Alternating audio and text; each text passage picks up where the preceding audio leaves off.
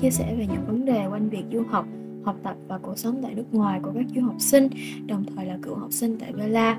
Mục đích của podcast là cung cấp những thông tin thực tế nhất đến các bạn đang quan tâm đến việc du học để các bạn có cái nhìn khách quan hơn và chuẩn bị cho hành trình du học của riêng mình.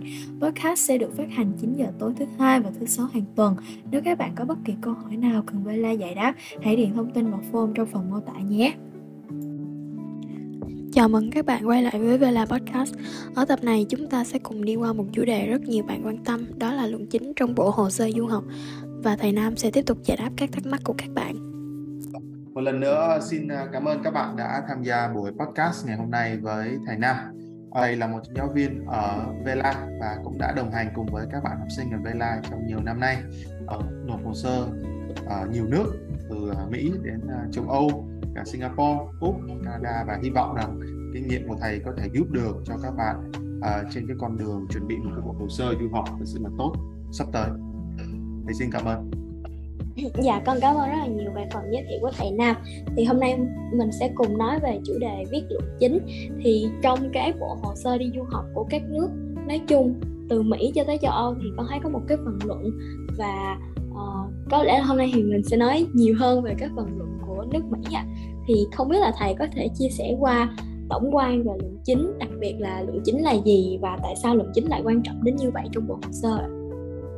Thầy cảm ơn Vi à, đã đặt câu hỏi. Trước khi mà thầy đi vào cái phần luận chính của các trường của Mỹ và nói kỹ hơn về cái phần luận chính thì thầy muốn phân biệt cho các bạn cái sự khác biệt giữa cái luận chính ở Mỹ và cái luận chính ở các trường bên châu Âu hay là Úc ở bên Canada các bạn sẽ à, thấy một cái sự khác biệt như thế này. Đối với các trường ở bên Mỹ thì họ như trong những cái podcast trước thầy có Nam có chia sẻ là họ quan tâm đến các hoạt động ngoại khóa họ quan tâm đến cái con người của các bạn họ quan tâm đến cái tính cách cái sở thích cái đam mê của các bạn. Đối với các trường bên châu Âu uh, như ở Anh ở Phần Lan hay là Hà Lan cũng như là những trường của Úc hay Canada cái mà họ quan tâm chỉ là điểm tức là các trường của Mỹ vẫn quan tâm đến điểm của các bạn, nhưng đồng thời họ quan tâm đến con người của các bạn nhiều hơn. Đó. Đối với các trường còn lại ở châu Âu, Úc, Canada thì họ quan tâm đến điểm số mà thôi, quan tâm đến giải thưởng của các bạn cái những cái giải thưởng quốc gia, những cái giải thưởng quốc tế nếu mà các bạn có thể đạt được. Đó. Thì thành ra đối với các trường châu Âu, họ cũng có một cái bài luận à, được gọi là motivational essay à, motivational statement tức là cái một cái bài luận nói về cái mục tiêu lý do tại sao mình chọn cái ngành này mình chọn cái trường này và kế hoạch sắp tới của mình là gì. Nó đơn giản hơn so với một cái bài luận chính của các trường của cái hệ thống bên Mỹ. Các trường đại học ở bên Mỹ hoặc là các trường của Mỹ nằm ở các cái thành phố và đất nước khác ngoài Mỹ ví dụ như ở Trung Quốc ở Trung Đông hay thậm chí là ờ, uh, Fulbright ở Việt Nam thì đối với cái bài luận chính của các trường mà thuộc hệ thống của Mỹ thì họ muốn tìm hiểu và họ muốn hiểu hơn về con người của cái người học sinh đó à, chính vì như vậy cái việc mà các bạn liệt kê ra những cái thành tích trong cái bài luận chính đôi khi nó có thể không hiệu quả như là so với các bạn viết cho các trường châu Âu, các trường của Úc, của Canada. Chính vì như thế là chúng ta cần phải phân biệt được cái sự khác biệt và đó là một cái vài cái điểm giữa hai cái hệ thống nó khác nhau, những trường nó khác nhau. Thì từ cái sự khác biệt đó thì bây giờ thầy à, xin đi câu tiếp theo của Vi đó là về các cái luận chính là gì và tại sao cái bài luận chính là quan trọng thì à, một lần nữa thì xin nhắc lại đó là cái câu trả lời của thầy ở đây là nó chỉ áp dụng cho các trường đại học thuộc cái hệ thống của Mỹ những trường đại học tại Mỹ hoặc là những trường của Mỹ nhưng nằm ở các nước khác như Dukunshan University ở Trung Quốc, ờ, ở NYU Abu Dhabi, ở các tiểu vương quốc Ả Rập thống nhất hay là các trường ở Qatar hay đơn giản như là Fulbright và VinUni ở Việt Nam. Đó. Còn cái lời khuyên này Việt Nam có thể khẳng định rằng là nó cũng sẽ không áp dụng gì mấy cho cái bài luận cái motivational essay motivational letter mà các bạn phải viết cho các trường bên châu Âu hoặc là một số trường ở Úc ở Canada. Là các bạn cần chú ý cái sự khác biệt mọi người nhé. Thế thì đối với các trường đại học thuộc cái hệ thống Mỹ luận chính sẽ là cái bài để các bạn thể hiện cái phần con người của mình trong cái hồ sơ. Các bạn có thể xem xét cái phần điểm SAT điểm IELTS điểm trung bình à, và các giải thưởng.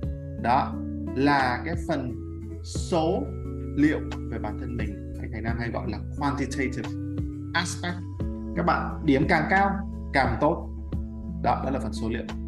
Tuy nhiên các trường thuộc hệ thống mỹ họ quan tâm thêm một yếu tố nữa đó là về bản thân các bạn hay thành nam gọi là qualitative aspect phần con người của các bạn. Các bạn đam mê cái gì? Các bạn có sở thích gì? Trong 17 năm, 18 năm cuộc đời vừa qua có những cái khó khăn gì mà các bạn đã trải qua, có những cái trải nghiệm gì mà đã định hình tính cách con người của mình. Có rất nhiều chủ đề các bạn có thể viết. Và mục đích cuối cùng là để nhân viên tuyển sinh của trường hiểu thêm về con người của bạn. Ngoài những con số đó ra ngoài cái điểm trung bình ngoài cái IELTS uh, ngoài cái SAT ngoài những cái giải thưởng đó ra bạn là một con người như thế nào? Bài luận chính nó rất là quan trọng đối với trường hệ thống của Mỹ bởi vì đôi khi một số bạn điểm không quá cao không quá cạnh tranh. Nhưng có một bài luận nó thể hiện ra một điểm đặc biệt về tính cách về con người của bạn ấy và thế là bạn được nhận so với một học sinh khác, điểm có thể SAT có thể cao hơn, điểm trung bình có thể cao hơn. Nhưng bài luận chính lại viết rất là nhàm chán và không làm nổi bật lên được những cái giá trị, những cái điểm mạnh của người viết. Thầy hy vọng là cái câu trả lời à, đủ cho cái tầm quan trọng của cái bài luận chính trong cái hồ sơ của các bạn dạ con cảm ơn thầy. Thì sau khi mà nghe thầy giải thích về cái sự quan trọng cũng như là cách mà luận chính nó sẽ định hình bản thân của mình trong mắt nhà tuyển sinh, thì con có một cái thắc mắc nhỏ nữa, đó là trước khi mà mình bắt tay vào viết luận chính thì theo thầy mình cần chuẩn bị những cái thứ gì để mà mình có thể lên được cái ý tưởng cũng như là những cái chủ đề mà mình chọn cho cái bài luận chính của mình ạ?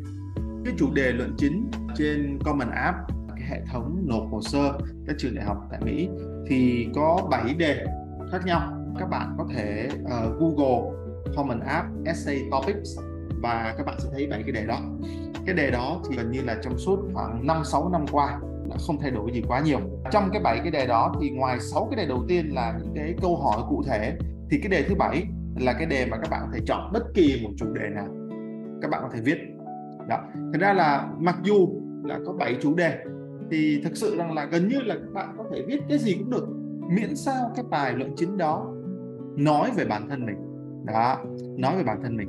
Đấy thế thì bây giờ để chuẩn bị uh, gì khi mà bắt tay vào luận chính và có một vài điểm vài lời khuyên mà thầy nghĩ rằng là uh, các bạn uh, nên nên nên tự hỏi bản thân mình trước. Cái thứ nhất thì đây là một cái điểm mà thầy thấy điểm đầu tiên là thầy thấy rằng là một cái điểm yếu của nhiều bạn học sinh ở Việt Nam là bởi vì à, chúng ta đã viết văn nghị luận rất là nhiều trong nhiều năm. Chúng ta viết phân tích văn học phân tích thơ. Nhưng bây giờ đây là một bài luận về chính con người à, chính bản thân các bạn. Đó. Và chính vì thế cái điều đầu tiên à, điều đầu tiên các bạn sẽ cần ngồi lại và tự hỏi chính mình xem à 17 năm vừa qua 18 năm vừa qua mình là một con người như thế nào? Các bạn có thể bắt đầu với những cái câu hỏi đơn giản như mình thích gì? Mình ghét điều gì? Đam mê của mình là gì? Sở thích của mình là gì? Ước mơ của mình là gì? Có những cái khó khăn gì mình đã vượt qua? Có những điều kiện thuận lợi gì mình đã có? Có những con người nào mà mình yêu mến? Các bạn sẽ cần phải dành thời gian để suy nghĩ rất là kỹ về bản thân mình. Các bạn có thể tìm hiểu thêm từ những cái câu hỏi à, như vậy. Tuy nhiên các bạn cũng có thể trao đổi thêm với những người thân xung quanh của mình ví dụ như bố mẹ mình thậm chí là thầy cô hay bạn bè. Các bạn có thể hỏi à ba mẹ ơi bố mẹ ơi bố mẹ có thấy uh, theo bố mẹ thì con là một con người như thế nào?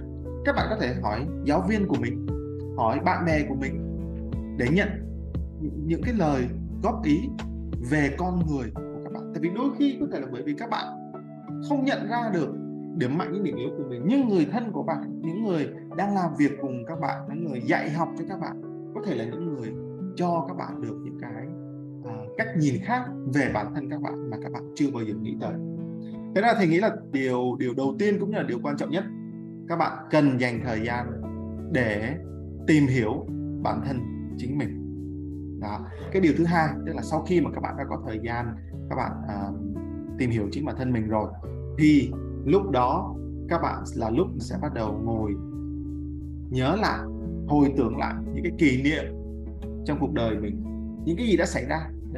Thế thì là em lấy ví dụ ví dụ như là bây giờ uh, giáo viên nói rằng là à bạn là một học sinh chịu khó vượt khó. À, thầy thấy con đã vượt khó bằng cái việc à, và bắt đầu người thầy của bạn phải kể ra một cái kỷ niệm mà có thể là bạn không nhớ tới nhưng mà cái kỷ niệm đó giáo viên đó nhìn thấy và đánh giá bạn là một con người cần cù chịu khó Đấy. thế thì sau khi mà nghe những cái lời góp ý lời khen lời chê từ những cái người xung quanh của bản thân mình thì uh, thầy Nam nghĩ rằng là uh, các bạn sẽ cần phải dành thêm thời gian để bắt đầu ngồi lại nghĩ là à trong suốt cuộc đời mình trong suốt 17 năm 18 năm của cuộc đời mình thì có những cái sự kiện gì đã xảy ra đó. đã định hình được cái tính cách định hình được cái con người của mình mà à, bố mẹ mình thầy cô của mình và cả bạn bè của mình đánh giá mình như vậy. Đó thì thầy nghĩ rằng là có hai cái điểm uh, khá là quan trọng mà các bạn uh, cần dành thời gian ra. Tuy nhiên thầy nói các bạn nghe như thế này bởi vì cái việc mà hỏi mọi người xung quanh cái việc mà tự đánh giá bản thân mình cũng như là nhận những cái lời đánh giá cũng như là ngồi nghĩ lại những cái kỷ niệm đều là những việc tốn thời gian. Chính vì thế thầy khuyên các bạn là các bạn nên bắt đầu viết bài luận chính càng sớm càng tốt. À, ví dụ như à, tháng 10 năm 2023 là các bạn phải nộp hồ sơ các bạn à, lớp 11 bây giờ chuẩn bị đến lớp 12 đó à, thì tháng 10 phải xong hồ sơ thì bây giờ Tết này nè các bạn có thời gian rảnh nè cùng với gia đình mình nè thì đây là lúc mình nghĩ là nên bắt đầu suy nghĩ về cái bản luận chính và những ý tưởng mà mình có thể viết của bản cảm ơn Vi hy vọng thầy đã trả lời được cái câu hỏi cần phải chuẩn bị gì khi bắt tay vào luận chính Dạ, con cảm ơn thầy. Thì như thầy nói là để mà mình hiểu được cái bản thân của mình và viết được một bài luận chính thì đó là một quá trình mà mình phải uh, hỏi từ những người xung quanh cũng như là tự định hình và tự ờ, phản tư lại những cái giá trị của bản thân mình. Con có một cái ờ, thắc mắc nhỏ tại vì cái này con cũng thấy khá là nhiều từ uh, những cái bạn những cái anh chị nộp hồ sơ trước là có những bạn hoặc những anh chị không cần những giải thưởng hoặc là những hoạt động ngoại khóa đầu to bố lớn nhưng mà vẫn gây được ấn tượng với trường bằng những cái bài luận khá là độc đáo của mình. Thì con không biết là thầy có thể phân tích sơ qua về cách mà uh, mình có thể tìm ra được những cái ý tưởng độc đáo hoặc là uh, nghĩ ra được những cái uh, chủ đề mà nó mới lạ không? Đây là một cái cách mà uh, tiếp cận với cái bài luận chính mà thực sự thầy nghĩ rằng là thầy không biết là nó phải đúng hay sai không. Nhưng mà có một điểm mà thầy thấy như thế này tại vì uh, bản thân thầy Nam thì cũng uh, uh, đã đọc khá là nhiều bài trăm bài chỉ cả ngàn bài luận chính rồi và cũng rất nhiều học sinh nộp với nhiều trường khác nhau. Thì mỗi một bạn uh, học sinh thầy chỉ lấy ví dụ học sinh tại Vela thôi. Mỗi một bạn ở Vela thì nộp có những bạn nộp 15 trường có những bạn nộp 20 trường các bạn nộp thậm chí là 30 trường 40 trường các bạn nộp một nước hai nước ba bốn năm nước khác nhau. Có những bạn nộp cả năm nước cả các nước châu Âu cả Úc Canada cả Mỹ cả Singapore. Thế thì để mà các bạn có thể nói rằng là à cái bài này của tôi tôi muốn viết nó thực sự là đặc biệt. Tôi muốn gây ấn tượng với lại nhân viên tuyển sinh của trường. Thực sự đây là một điều rất khó. Bởi vì khi giả sử ví dụ các bạn nộp cho 15 trường hay 20 trường thì có nghĩa rằng là các bạn đang đang thử viết một bài để có thể gây ấn tượng được cho 15 cho 20 nhân viên tuyển sinh ở các trường khác nhau, thậm chí là ở nhiều nước khác nhau thầy nghĩ đây là một việc cực kỳ tốn thời gian và cũng rất là khó tại vì bản thân các bạn cũng không tiếp xúc nhiều với các nhân viên tuyển sinh của các trường để có thể hiểu được họ là những người như thế nào họ thích điều gì. À, chính vì thế thay vì cái lời khuyên nói rằng là à các bạn nên cần viết một cái bài để gây ấn tượng thì lời khuyên của thầy Nam đây là lời khuyên cá nhân của thầy Nam sau khi mà đọc cái bài bạn thì lời khuyên của thầy đó là hãy cứ chân thật với chính bản thân mình. Mình có điều gì mình cứ chia sẻ. Thì chỉ lấy ví dụ thôi. Có những bạn trong cuộc sống đã gặp rất nhiều khó khăn. À có những bạn là phải chăm sóc ông bà à, nằm liệt giường.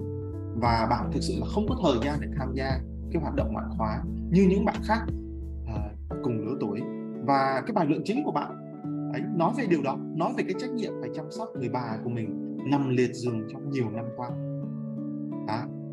đương nhiên nếu mọi người chỉ nhìn vào và nói rằng là à bạn này à, chẳng có hoạt động ngoại khóa gì cả. À bạn kia lại có hoạt động ngoại khóa. Thì nếu mà các bạn nói rằng là à một người không hoạt động ngoại khóa là chắc chắn là hồ sơ là không bằng một bạn. À có hoạt động ngoại khóa chưa chắc. Đó. Thì nhân viên tuyển sinh của trường họ muốn hiểu thêm về các bạn. Thế nên chính vì như vậy thay vì phải chạy theo để gây ấn tượng thì hãy chân thật với chính câu chuyện và chính bản thân mình. Những điều gì các bạn trải qua những khó khăn chia sẻ những hạnh phúc cũng có thể chia sẻ. Không có phải bởi vì trời ơi uh, thầy Nam cũng đã gặp một số bạn hỏi thầy Nam câu này đó là thầy ơi em đọc rất là nhiều bài và em thấy nhiều bạn bị bệnh tim rồi có nhiều bạn ờ, bố mẹ ly dị cuộc đời rất là khó khăn và bạn ấy vượt khó lên.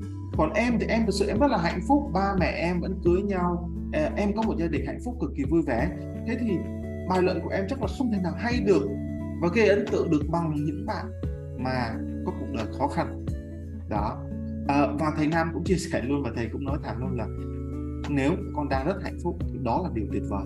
Thì hãy chia sẻ cái hạnh phúc đó với nhân viên tuyển sinh của trường. Thay vì tìm cách gây ấn tượng với họ bằng những câu chuyện không thực tế thậm chí là một số bạn đã bịa ra một số cái câu chuyện. Thì ờ, thầy Nam cũng nhận nói với các bạn rằng là thực sự thầy đọc vào cái bài này thì cảm thấy nó nó không phải là con người của con. À, lời khuyên của thầy là mình là người như thế nào mình hãy vẫn cứ thể hiện như vậy à, xuyên suốt trong cái bài luận chính của mình. Và hãy để những cái nhân viên tuyển sinh của trường họ cảm nhận. Sẽ có những người họ không cảm thấy ấn tượng với cái bài về hạnh phúc của con chẳng hạn nhưng cũng sẽ có những người không ấn tượng với cái việc rằng là à ơi à, bố mẹ ly dị và con phải vượt qua rất nhiều khó khăn để đạt được cái thành công như ngày hôm nay. Thế nên bởi vì chúng ta không biết à, không có một cái mẫu số chung nào cho tất cả các nhân viên tuyển sinh của tất cả các trường ở tất cả các nước. Thành ra chính vì như vậy hãy cứ chân thật à, và thành nam nói lại hãy cứ chân thật với trải nghiệm với những kỷ niệm của mình và hãy cứ viết để họ nhìn thấy. Ví dụ như nếu con là một người vượt khó, vượt qua những khó khăn để đạt được cái sự thành công ngày hôm nay thì hãy viết về phần đó. Nếu mà con là một người hạnh phúc và cái sự hạnh phúc đó nó đã định hình tính cách của con người của con ngày hôm nay, thì cũng hãy làm con người hạnh phúc trong cái bản luận chính của mình. Thì đó là cái lời khuyên của thầy. Cảm ơn. Đi. Dạ thì con xin được phép tổng kết lại một xíu. Ờ, à, cái lời nhắn mà thầy muốn nhắn nhủ ở đây đó là hãy là bản thân của chính mình khi mà mình viết một cái bài luận chính và đừng trở thành bản sao của ai đó hoặc là đừng tự cố gắng bịa ra một câu chuyện và cứ sống đúng với lại những cái điều chân thật của mình là tốt nhất. Đó cũng là câu hỏi mà khép lại cái phần uh, tổng quan về luận chính. Cảm ơn các bạn đã lắng nghe tập podcast ngày hôm nay. Vela Podcast, xin hẹn gặp lại các bạn trong những số podcast lần tiếp theo.